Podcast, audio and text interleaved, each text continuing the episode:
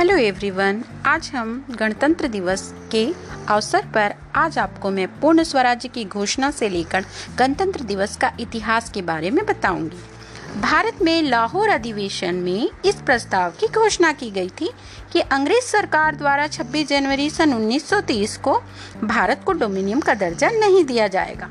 इस बात पर ब्रिटिश सरकार ने कोई निर्णय नहीं लिया।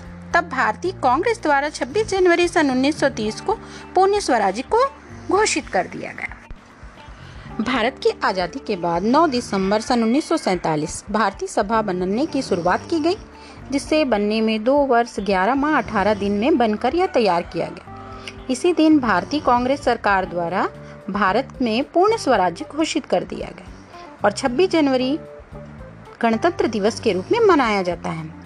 संविधान निर्माण के लिए बाईस समितियों का चुनाव किया गया, जिनका कार्य संविधान का निर्माण करना और संविधान बनाना था। संविधान सभा द्वारा संविधान निर्माण के लिए 114 दिन की बैठक की गई और इसमें 308 सदस्यों ने भाग लिया।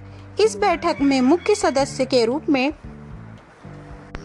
डॉक्टर राजेंद्र प्रसाद, पंडित जवाहरलाल नेहरू, भीमराव अंबेडकर, सरदार वल्लभ भाई पटेल, मौलाना अब्दुल कलाम आज़ाद आदि के अलावा संविधान सभा की बैठक में जनता और प्रेस को भी शामिल किया गया।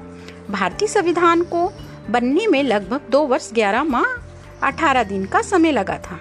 बाद में 26 जनवरी सन 1950 को संविधान पूरे देश में लागू किया गया। 26 जनवरी के महत्व को बनाए रखने के लिए, भारत को गणतंत्र स्वरूप को मान्यता दिलाने के लिए 26 जनवरी को गणतंत्र दिवस के रूप में मनाया जाता है। इसी दिन 1950 को देश में कानून और भारतीय शासन लागू किया गया। मुझे ना तन चाहिए, ना धन चाहिए, बस अमन से भरा यह वतन चाहिए।